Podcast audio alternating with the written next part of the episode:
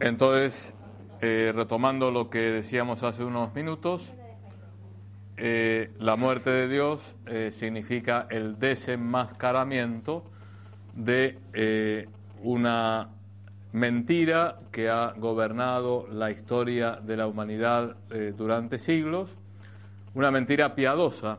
No sé si en teología moral se puede hablar de mentira piadosa, pero eh, me refiero a que era algo que daba consuelo, que daba un cierto eh, tranquilidad eh, frente a un mundo que no tiene ningún sentido. Entonces, el tema de la muerte de Dios lo aborda Nietzsche en un libro que se llama La Gaia Ciencia. En concreto, en el aforismo número 125, que les voy a leer para quienes eh, hayan estado en otras conferencias mías de hace años, también lo leí, pero bueno, creo que es quizá uno de los textos claves de la historia de la filosofía, desde luego de la filosofía eh, contemporánea. ¿No habéis oído hablar de aquel insensato que en la claridad que precede al mediodía encendió una linterna y echó a correr por la plaza pública gritando sin cesar, Busco a Dios, busco a Dios? Habla de un insensato. Hay un salmo eh, de la Sagrada Escritura que dice, dijo el insensato en su corazón, no hay Dios. Nietzsche es profundamente cristiano, en el sentido que pertenece a la tradición cristiana. De tal manera que conocía muy bien ese salmo, muchos intérpretes identifican a este personaje con el insensato del salmo. Están en pleno mediodía, se supone que hay sol, que hay luz, y sin embargo tiene que encender una linterna. ¿Por qué? Porque para él el mundo se ha vuelto oscuro. Como allí había muchos de aquellos que no creen en Dios, su grito provocó una gran carcajada. Es que Dios se ha perdido, decía uno. Se ha extraviado como un niño, decía otro. O es que está escondido. Tiene miedo de nosotros. Se ha hecho a la mar. Ha emigrado. Así gritaban y reían en revoltijo. Esto es un, texto muy parecido al que se leyó hoy en la misa del miércoles de la décima semana del tiempo ordinario, donde se eh, narra la historia del profeta Elías, que hace, que provoca, hace una, provocación a los sacerdotes de Baal, eh, que dice que van a hacer un sacrificio, eh, entonces que pongan madera para el fuego y unos bueyes para quemar y eh, bueno, que invoquen a Baal, entonces invocan a Baal y la madera sigue sin quemarse. Y Elías dice cosas parecidas. Griten más fuerte, a lo mejor Baal no escucha, a lo mejor está ocupado en otra cosa, etc. Eh, así gritaban y reían en revoltijo. El insensato saltó en medio de ellos y les atravesó con su mirada. ¿Dónde se ha ido Dios? Yo os lo voy a decir. Nosotros lo hemos matado, vosotros y yo. Todos nosotros somos sus asesinos. Y ahora viene una serie de imágenes eh, tremendamente gráficas eh, que presentan las consecuencias de la muerte de Dios. La gran consecuencia es que hemos perdido el punto de referencia. Ya no hay ni bien ni mal, ni verdad ni error, porque tradicionalmente el punto de referencia era Dios. Pero ¿cómo hemos hecho esto? ¿Cómo hemos podido vaciar el mar? ¿Quién nos dio la esponja para borrar el horizonte? El horizonte es siempre punto de referencia, donde acaba la tierra, empieza el cielo, el mar, el cielo. Hemos borrado el horizonte con una esponja. Eh, ¿Qué hemos hecho al soltar esta tierra de su sol? ¿Hacia dónde se mueve ahora? ¿Hacia dónde nos movemos? ¿Lejos de todos los soles? ¿Nos caemos sin cesar? ¿Hacia adelante, hacia atrás, de lado, de todos los lados? ¿Hay todavía un arriba y un abajo? ¿No erramos como a través de una nada infinita? ¿No nos sopla de frente el espacio vacío? No hace más frío, no nos viene encima la noche, siempre más noche. No es preciso encender linternas en pleno mediodía. Todavía no oímos nada del tumulto de los enterradores que entierran a Dios. Todavía no olemos nada de la corrupción divina. También los dioses se pudren. Dios ha muerto, Dios permanece muerto y nosotros lo hemos matado. Entonces, es una descripción bastante fuerte de las consecuencias de la muerte de Dios. Esta tierra se ha soltado de su sol, está a la deriva. ¿Cómo nos consolaremos nosotros, los más asesinos entre los asesinos? Lo que el mundo poseía de más sagrado y poderoso se ha desangrado bajo nuestros cuchillos. ¿Quién borrará de nosotros esta sangre? ¿Con qué agua podríamos purificarnos? ¿Qué ceremonias de expiación, qué juegos sagrados habremos de inventar? La grandeza de este acto no es demasiado grande para nosotros. Y ahora viene una frase muy interesante, porque la muerte de Dios implica la divinización del hombre. Dice, no estamos forzados a convertirnos en dioses para al menos parecernos dignos de ella. No hubo nunca en el mundo acto más grande, y para siempre los que nazcan después de nosotros pertenecerán, en virtud de este acto, a una historia más alta de lo que fue hasta el presente toda historia. Aquí cayó el insensato y miró de nuevo a sus oyentes. También ellos se callaron y le miraron extrañados. Por último, él arrojó al suelo su linterna, que saltó en pedazos y se apagó. Y ahora vienen las últimas frases. He llegado demasiado pronto, dijo. Aún no es mi tiempo. Este formidable acontecimiento está en camino, marcha. Todavía no ha llegado a los oídos de los hombres. Es decir, Nietzsche anuncia la muerte de Dios, hay que esperar un tiempo para sacar todas las consecuencias de esa muerte. Es decir, hay que esperar al siglo XX, al siglo XXI, que es lo que estamos viviendo ahora. El relámpago y el trueno necesitan tiempo. La luz de las estrellas necesitan tiempo.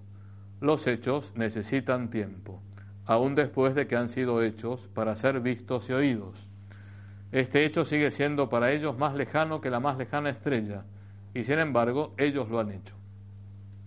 Se cuenta además de este insensato que entró aquel mismo día en varias iglesias y entonó, allí su requiem eternam Deo, descanso eterno para Dios, y que llevado fuera e interrogado respondió en todo caso solo esto, ¿qué son todavía estas iglesias sino las tumbas y los monumentos funerarios de Dios?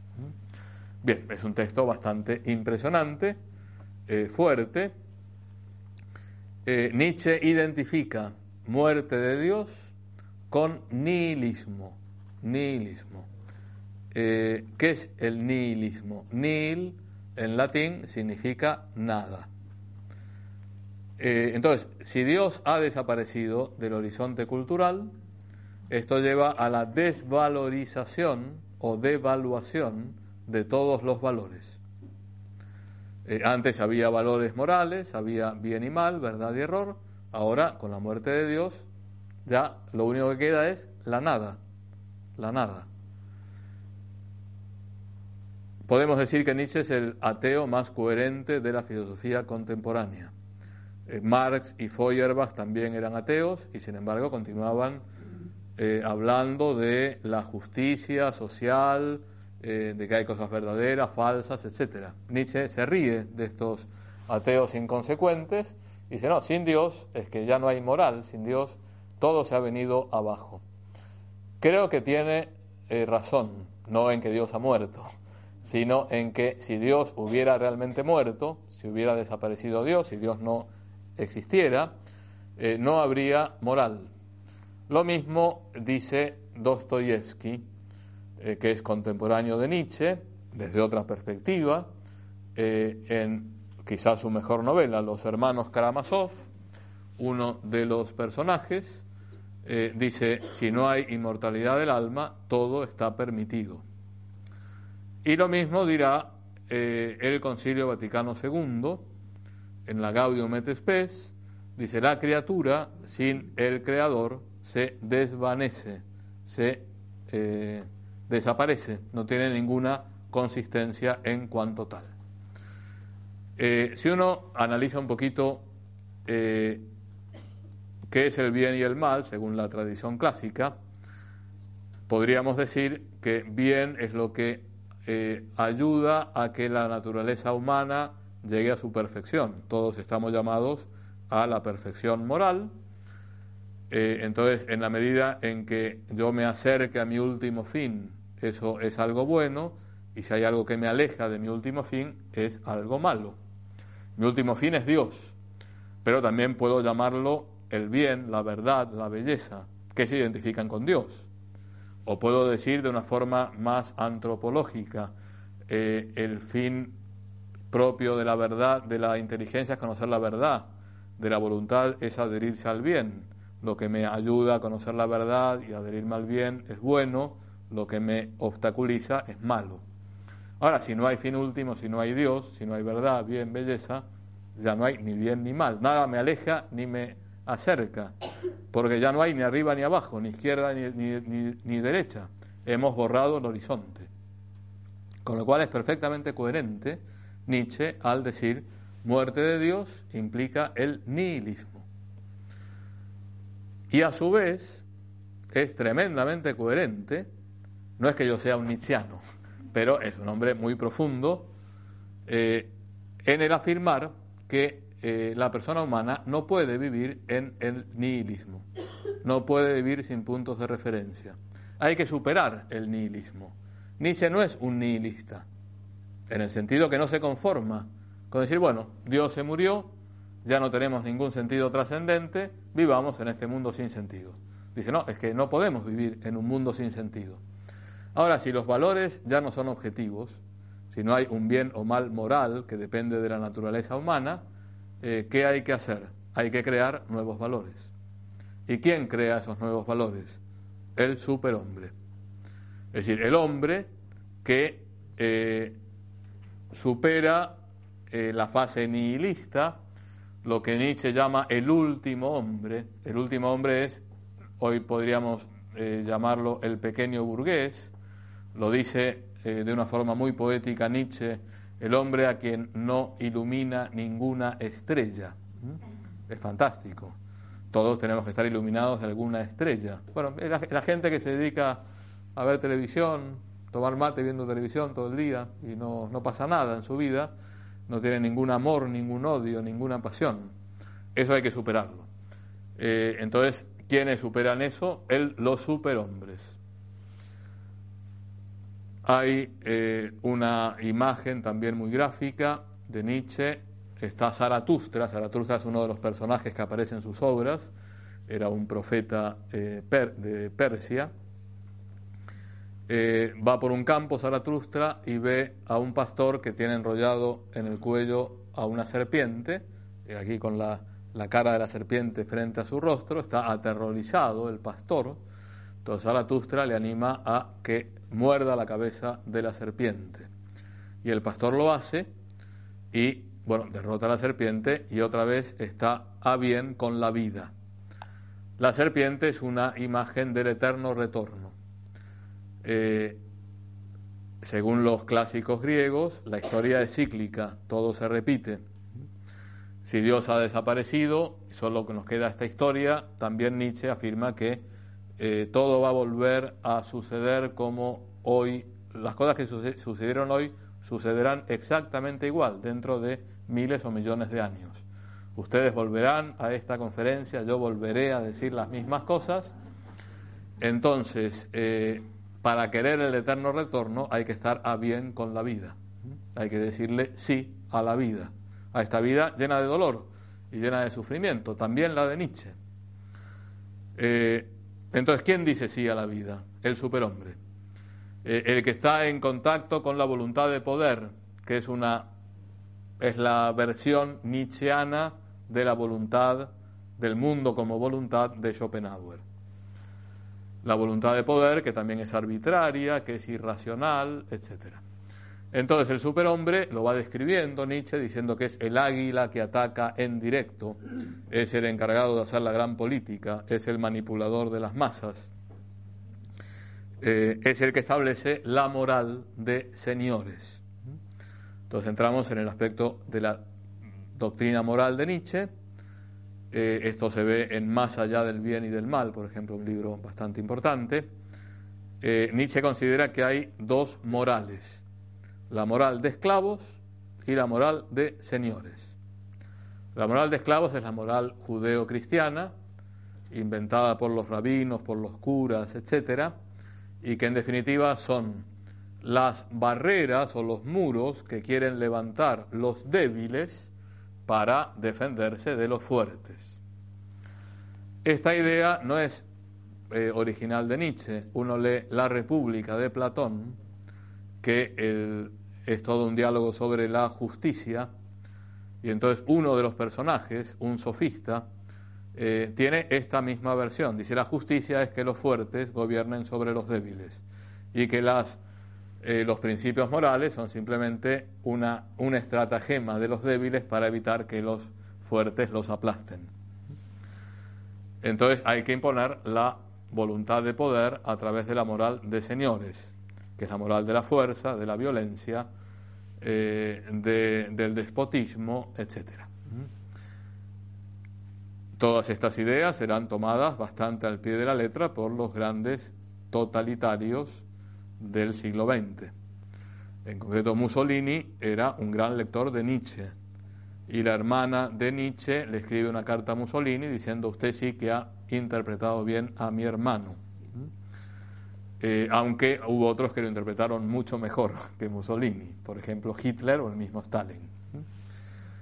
Eh, bien, y por lo tanto la moral cristiana es eh, una moral que ha engañado a la humanidad y que hay que desterrar. Yo les voy a leer una frase de el libro titulado El Anticristo. Dice Nietzsche, yo condeno al cristianismo. Yo levanto contra la iglesia cristiana la más terrible de las acusaciones que jamás acusador alguno haya llevado a sus labios. Ella es para mí la mayor de todas las corrupciones imaginables. Tuvo la voluntad de la última de todas las corrupciones posibles. Nada dejó la iglesia cristiana libre de su contacto corruptor. De todo valor ha hecho un antivalor de toda verdad una mentira, de toda honradez una vileza. Esa eterna acusación contra el cristianismo quiero escribirla en todos los muros en donde haya muros. Yo llamo al cristianismo la única gran maldición, la única máxima gran perversión interior, el único gran instinto de venganza, para el que ningún medio es bastante venenoso, sigiloso, soterráneo, pequeño, yo lo llamo la única infamia inextinguible de la humanidad. Bien. Como siempre, tendrá una gran admiración eh, por Jesús, pero el cristianismo ha traicionado a Jesús, la iglesia, no solo la iglesia católica, eh, sino todas las confesiones protestantes. Y sin embargo, eh, podemos rescatar a Nietzsche porque eh, en primer lugar, le decía a su madre que no leyera sus libros. Decía, mamá, estos no son libros para vos. Tenía buenos sentimientos.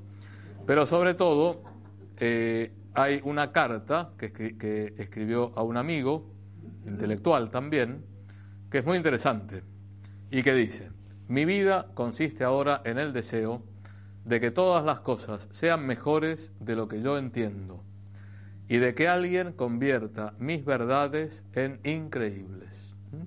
Es decir, Nietzsche dice, bueno, ojalá que esté equivocado, ojalá que todo lo que he dicho no sea verdad, ojalá que venga alguien y que eh, me saque la máscara y que diga, no, la realidad es muy distinta. Eh, también había otra frase de Nietzsche muy interesante, dice, para creer en el Dios de la alegría, tengo que ver rostros sonrientes en los cristianos, cosa que no veía en la Alemania de su tiempo. Eh, por lo tanto, Nietzsche es algo, alguien que nos hace pensar, nos hace reflexionar, es un desafío, por así decirlo, Nietzsche. Por otro lado, es un hombre honesto intelectualmente, se hace preguntas importantísimas, el sentido de la vida, y él no encuentra el sentido en la trascendencia, y bueno, saca todas las consecuencias de una forma tremendamente coherente. Eh, no digo que Nietzsche tenga razón, gracias a Dios, creo que no la tiene. la, famosísima anécdota, chiste o eh, de que en la tumba de Nietzsche pusieron Dios ha muerto Nietzsche y abajo Nietzsche ha muerto Dios. Eh, pero bueno, es un personaje a tener en cuenta y tenemos que dar razón de nuestra esperanza. Es decir, con nuestras vidas hay que demostrarle a Nietzsche que no tenía razón. Entonces, habrá un sinnúmero de discípulos de Nietzsche. Eh, pocos serán los que tomen a Nietzsche en su totalidad, es decir, la muerte de Dios y la superación del nihilismo a través del superhombre. Esos serán los totalitarismos del siglo XX. Eh, en cambio, la mayoría de los discípulos toman la mitad de Nietzsche. Dios ha muerto, con lo cual ya no hay moral, no hay bien ni mal, verdad ni error, y es el relativismo contemporáneo. Eh, en esto hay una serie de filósofos que son eh, denominados postmodernos, para poner una etiqueta que agrupa a, varios que dicen cosas bastante distintas, pero esto lo veremos el mes que viene, cuando veamos un, demos un pantallazo de las últimas corrientes eh, filosóficas. Eh, pero detrás del relativismo actual eh, está claramente la sombra de Nietzsche. Y todo el mundo ha leído a Nietzsche y todo el mundo cita a Nietzsche. La falta de sentido trascendente, la desaparición de Dios del horizonte cultural, lleva necesariamente al nihilismo y el relativismo es un nihilismo. No hay ningún valor objetivo. Todo depende de mi opinión, de mis gustos, de las circunstancias, etcétera. Eh, de tal manera que es uno de los grandes pilares de la cultura contemporánea. Más o menos claro Nietzsche, es más claro que Hegel, por lo menos. Bien. Entonces, eh, eh, estamos viendo autores que se oponen a Hegel, a esa visión omnicomprensiva de la historia, del mundo, de Dios, la izquierda hegeliana, Feuerbach y Marx, Kierkegaard, eh, Schopenhauer, Nietzsche, hay otro filón, eh, también durante el siglo XIX, eh, que tendrá muchísima influencia en el mundo occidental y en América Latina en particular, que es el positivismo, que también será una reacción anti-hegeliana. Y podríamos decir que el padre del positivismo es un filósofo francés llamado Auguste Comte. Comte. Eh, bien, ¿qué dice el positivismo? En primer lugar, habría que definir qué es lo positivo. Positivo no es algo eh, en contraposición con lo negativo, eh, sino positivo es lo que yo puedo medir, lo que puedo demostrar científicamente, son lo que los ingleses llaman a matter of fact, una cuestión de hecho. Lo positivo son los hechos quiero hechos. No me vengas con historias, no me vengas con ideas, yo lo que quiero son hechos. Entonces, eso sería el espíritu positivo, atenerse a los hechos, atenerse, por ejemplo, a las demostraciones científicas. Entonces, Comte, eh, que tuvo una infancia cristiana eh, y también como Nietzsche en la adolescencia le entra la crisis de fe, bastante normal, eh, dirá que eh, se pregunta, y es una frase bastante autobiográfica, ¿quién no ha sido teólogo en su infancia, metafísico en su juventud y positivista en su vejez? Eh, y entonces, esto que le parece que son como fases o estadios antropológicos, parecidos o análogos a los de Kierkegaard, eh, lo aplica a la historia de la humanidad. La historia de la humanidad pasa por eh, tres estadios o tres periodos. El periodo teológico, el metafísico y el positivo. Entonces, eh, la clave es la pregunta, eh, ¿cuál es la causa última de este mundo? ¿De dónde venimos? ¿Hacia dónde vamos? También es una pregunta profundamente filosófica. Entonces, en la primera etapa de la humanidad, la respuesta siempre se atribuye a los dioses, a seres sobrenaturales. todo depende de el panteón griego, eh, o el Olimpo griego, el panteón romano, o después eh, ya más evolucionados, Yahvé, o el dios de los cristianos, etc. En cada estadio, a su vez, hay distintos periodos. Por ejemplo, se pasa del fetichismo al politeísmo y se termina en el monoteísmo, etc. Entonces, este es el primer periodo de la historia de la humanidad, el periodo teológico, que va desde el, desde el inicio de la humanidad hasta más o menos el siglo XVIII.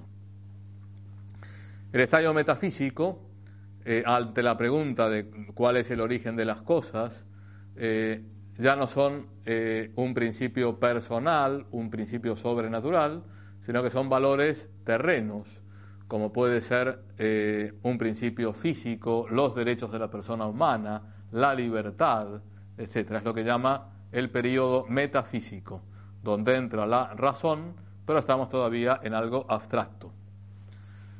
Eh, eso es eh, la Revolución Francesa, la primera mitad del siglo XIX, hasta que con Comte se inaugura el tercer periodo, que sería el periodo positivo, en donde ya no se hará ni siquiera la pregunta sobre la causa última de las cosas, porque lo único que interesa son los hechos. Ahora nos atenemos a los hechos y nos dejamos de preocupaciones teológicas y metafísicas que lo único que causan es una pérdida de tiempo. Con lo cual hay que atenerse a los hechos, ser personas racionales, científicas, empíricas, eh, y hay que organizar la sociedad no en base a la religión, no en base a principios universales, sino en base a la ciencia.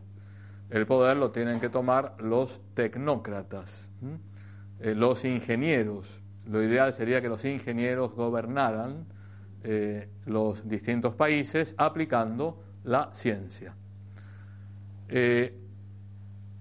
Ahora bien, las ciencias que más se han desarrollado en el siglo XIX son las ciencias físico-matemáticas, las ciencias naturales, biológicas.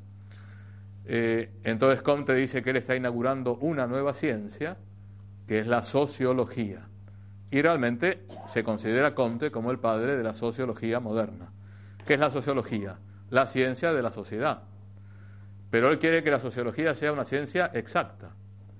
De tal manera que hay que aplicar eh, los mismos métodos científicos, físico-matemáticos y biológicos al mundo de lo humano. Las humanidades eh, se biologizan o se matematizan. Eh, por eso habrá toda una historia positivista.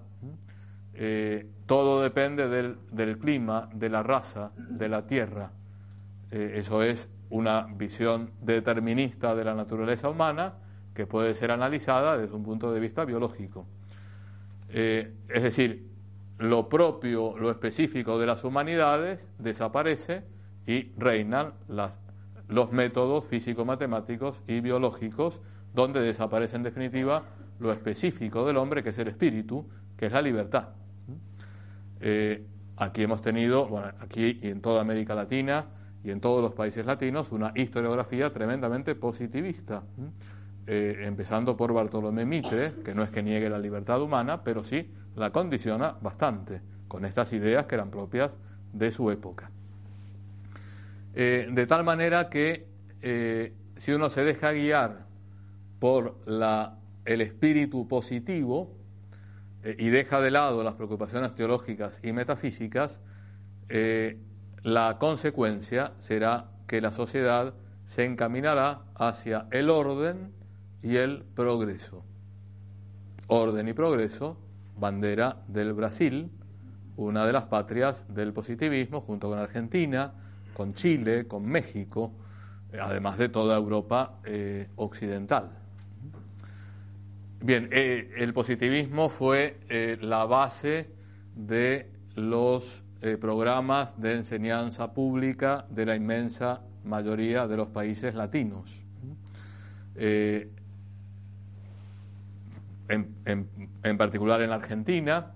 En Argentina tenemos una ciudad a la cual yo quiero mucho y que es un símbolo del espíritu positivista, que es La Plata. O sea, La Plata surge de la nada algo totalmente racionalista, muy cómodo, con las diagonales, etcétera, eh, con todo un eje de los edificios públicos que tienen que organizar la sociedad. Eh, lo único que está fuera del espíritu positivista es la catedral, que es espectacular, eh, en uno de los solares mejores, pero si uno ve las estatuas que pusieron en la plaza frente a la catedral, están tirando con arco, arco y flecha hacia la catedral de tal manera que es toda una, una simbología bastante positivista. El Museo de Ciencias Naturales de La Plata es típico espíritu positivista. En lo positivo, en lo positivo ahora sí en el sentido moral. Es decir, el espíritu positivista llevó a un progreso de las ciencias eh, y sobre todo de las ciencias naturales. Y eso está muy bien. El problema es la naturalización de o la biologización de las ciencias humanas que tienen que tener sus propios métodos porque el objeto de estudio es distinto. ¿Sí? ¿Más o menos claro? Bueno, el positivismo irá eh, cambiando eh, a lo largo de las siguientes décadas. En el siglo XX tenemos eh, los llamados neopositivismos, que hoy podríamos denominar el cientificismo es decir, la idea de que el único ámbito donde se puede hablar de verdad y error es la ciencia. Y la ciencia verificable, la ciencia empírica. Todo lo demás, lo que no sea ciencia empírica, depende de la opinión, de los sentimientos, de las tradiciones culturales, pero no es el ámbito de la verdad y del error. Eh, bien, hoy en día está bastante presente esta mentalidad que se une con el positivismo de Comte y se une con la ilustración del siglo, eh, del siglo XVIII. Benedicto XVI eh, innumerables veces ha animado a tratar de superar la razón cientificista, no la razón científica. La razón científica es muy buena. La razón cientificista es la que mide todo a partir de, lo verificable y lo que no es verificable empíricamente no tiene sentido. Pero claro, hay muchas cosas que no son verificables empíricamente, eh, que forman parte de la intimidad, de la afectividad, eh, del mundo eh, del espíritu, de las pasiones, de los valores morales, que son absolutamente fundamentales. Y no por ser verificables, por no ser verificables empíricamente, no tienen consistencia, realidad o importancia. Eh, a lo largo del siglo XX ha habido muchas filosofías de la ciencia que han criticado esta visión reduccionista que tienen los neopositivistas.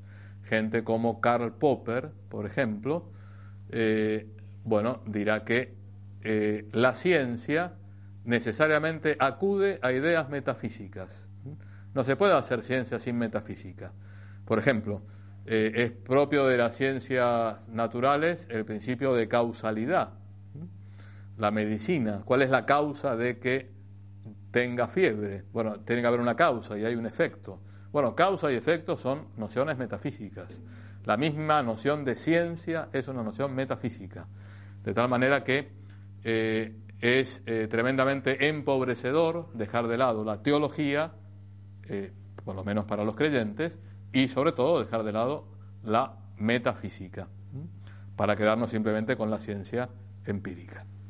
Bueno, entonces otro filón de la historia de la filosofía muy presente en la actualidad. Y hay muchos científicos que, sin tener conciencia de sus propios límites, hacen afirmaciones de tipo filosófico o teológico sin ningún fundamento. Así como sería ridículo que el teólogo o el filósofo tratara de meterse en la ciencia experimental, eh, también es ilícito que los científicos pasen a afirmar la no existencia de Dios a partir de una experimentación, porque son ámbitos distintos y diversos. ¿Más o menos claro? Entonces ya a finales del siglo XIX, principios del siglo XX, eh, surgirá una eh, escuela psicológica eh, que no es estrictamente hablando filosofía, pero que influyó de forma radical en la cultura contemporánea y en la misma historia de la filosofía. Me refiero a Freud, la, tercera pata del trípode de la cultura contemporánea, Marx, Nietzsche y Freud. Entonces, eh, vamos a ver, no vamos a profundizar en las teorías psicoanalíticas de Freud, además porque no me siento capacitado, sino en las implicaciones filosóficas eh, que tiene la antropología eh, freudiana. Eh, él había nacido en el imperio austrohúngaro, en lo que hoy actualmente es la República Checa, pero bueno, casi siempre estudió un tiempo en París, pero se le identifica con la cultura de principios del siglo de Viena, donde hubo, había una gran decadencia política y un gran, un gran efervescencia cultural. Eso suele pasar. En los momentos de crisis económica la gente se pone a pensar más. Aquí nos pasó, por ejemplo, un boom del cine argentino, etcétera, en plena época de crisis. Entonces, en la Viena de los años 20, 30, hay innumerables pensadores de gran profundidad. Eh, entonces, hay una frase también eh, que dice que hubo, en primer lugar, una humillación cosmológica eh, que la lleva a cargo Copérnico. Pensábamos que éramos el centro del universo y Copérnico dijo, no, la Tierra gira alrededor del Sol, no es que todo gire en torno a la Tierra. Después ha habido una humillación biológica, que es eh, encarnada por Darwin. Dice, pensábamos que éramos no sé qué cosa, pero descendemos del mono. Evidentemente eso hay que tomarlo con alfileres, o entre comillas. Y luego la humillación psicológica, que es propia de Freud. Dice, pensamos que nosotros somos dueños de nosotros mismos, en realidad estamos totalmente determinados por el subconsciente. No hacemos lo que queremos, sino que ya estamos predeterminados por unas fuerzas bastante ocultas. Entonces, eh, podemos tomar una imagen la imagen del iceberg. En un iceberg lo que emerge de la superficie del mar, el hielo que emerge, es infinitamente eh, menor que lo que está sumergido. O sea, el volumen de hielo sumergido es mucho más grande que lo que emerge. Entonces, en, eh, el análisis que hace de la psiquis humana, eh, Freud considera que hay una parte sumergida, lo que llama lo subconsciente o el inconsciente, o en términos más eh, específicos, el ello, el ello, no el yo, sino el ello, eh, que es lo inconsciente y que determina eh, todo lo que emerge en la realidad, toda la parte consciente de la psiquis humana. la parte consciente se identifica con el yo, el yo o el ego, y el super yo o el super ego. Entonces vamos a tratar de explicar esquemáticamente eh, la psicología freudiana desde un punto de vista de la historia de la filosofía. Eh, el ello, que es la parte determinante, está eh, organizada en torno a un principio, que es el principio del placer, y que eh, se encarna en el impulso sexual o también llamado libido, la libido. Impulso sexual que tiene dos aspectos, dos caras. El eros, amor, don, entrega, y tánatos, muerte, violencia, agresividad. ¿Mm? O sea, la libido sexual tiene una ambivalencia. Y lo que busca la libido es la satisfacción del el placer, busca el placer. Eh, entonces, el impulso sexual sale del, de lo subconsciente y emerge a la parte consciente, a la parte del yo, Y entonces el yo se rige no por el principio del placer, sino por el principio de realidad. Muchas veces el impulso sexual puede conseguir la satisfacción del placer, del deseo de placer. Pero muchas veces la realidad se opone, pone obstáculos. De tal manera que ese, ese libido que emerge vuelve a, vuelve a lo inconsciente, produciendo frustración, produciendo neurosis, produciendo un desequilibrio psicológico. O muchas veces eh, el impulso sexual no satisfecho, eh, hay un mecanismo llamado de sublimación por el cual eh, tenemos un placer sustitutivo, que de eso se encarga el super yo. en torno a este tema hay un papel fundamental de eh, lo que Freud llama el complejo de Edipo. Entonces, cuando eh, un niño nace, eh, como tiene el impulso sexual, el objeto de su deseo de placer es su madre y se opone la figura del padre.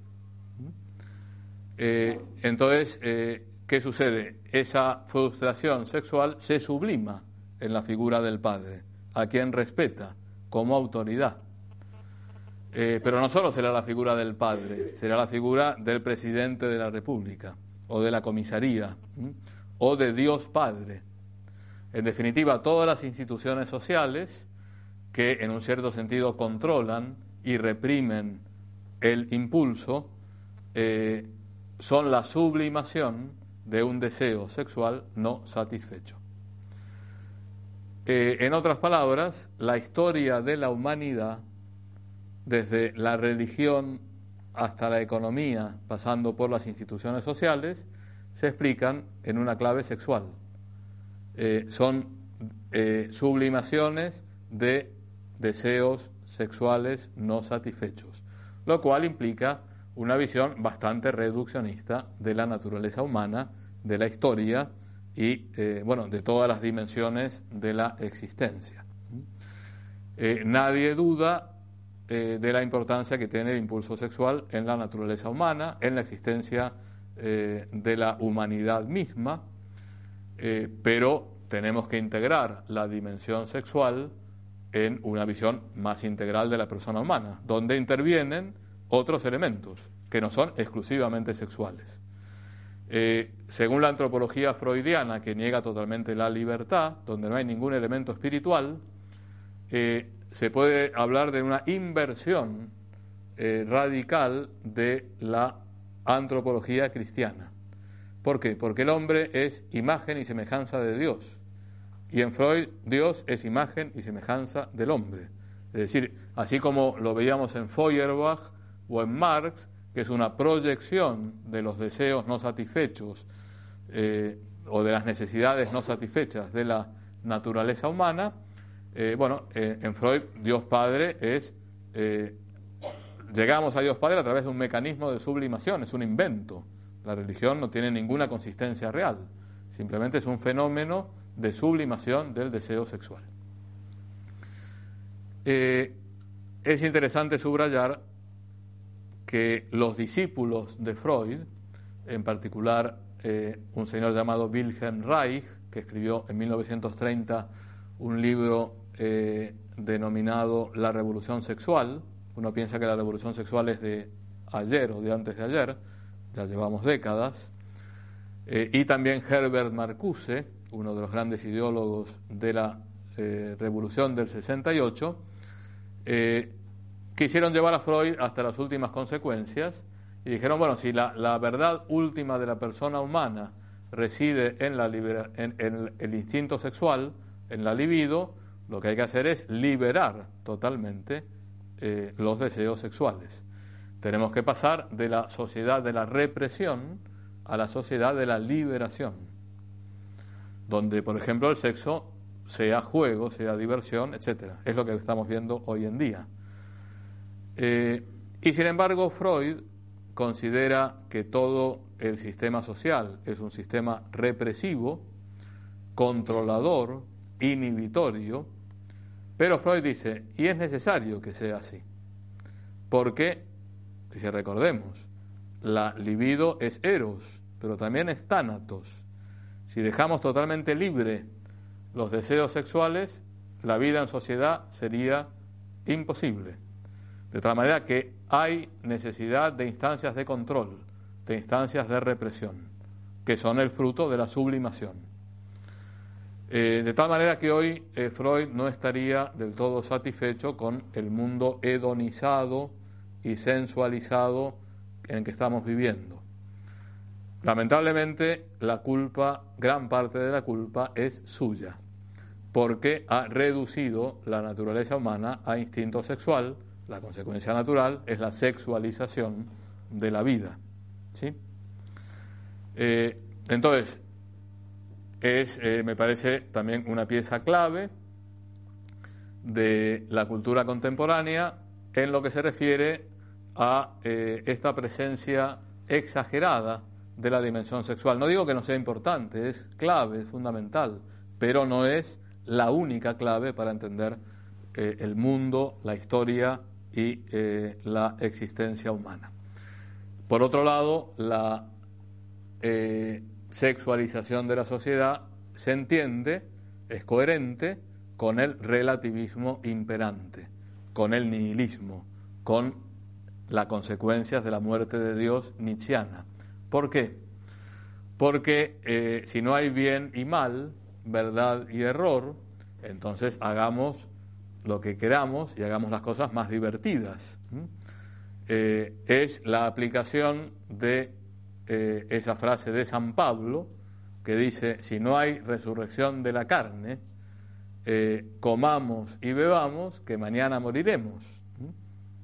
O sea, sería incoherente una persona que no cree en que hay una vida eterna, que hay un premio, que hay eh, cosas buenas y cosas malas, y voy a vivir eh, según unos principios morales estrictísimos, etcétera. No, si no hay nada de eso, bueno, viva la pepa. Por lo tanto, relativismo, pérdida de valores morales y sexualización, hedonización, búsqueda del placer a cualquier precio, es perfectamente coherente.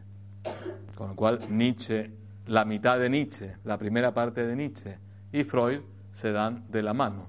Si unimos el materialismo eh, antropológico de, eh, de, Marx, creo que tenemos una visión bastante clara eh, de algunos elementos que caracterizan el mundo de hoy. No totalmente, porque gracias a Dios también hay cosas muy positivas en el mundo de hoy. Bien, entonces dejamos aquí la última conferencia en el mes de julio trataremos de dar un panorama de las eh, escuelas filosóficas del siglo XX y eh, subrayaré los aspectos más positivos, es decir, eh, la vuelta a la trascendencia a través del neotomismo, el espiritualismo, el personalismo, la filosofía del diálogo, etcétera, que son elementos que dan mucha luz a la cultura contemporánea, de las que se nutrió gran en gran parte Juan Pablo II, Benedicto XVI, el Concilio Vaticano II, y junto con esto eh, una visión de la posmodernidad, eh, terminando en la afirmación que después de la muerte de Dios llega la muerte del hombre, la afirmación de Foucault. Muchas gracias.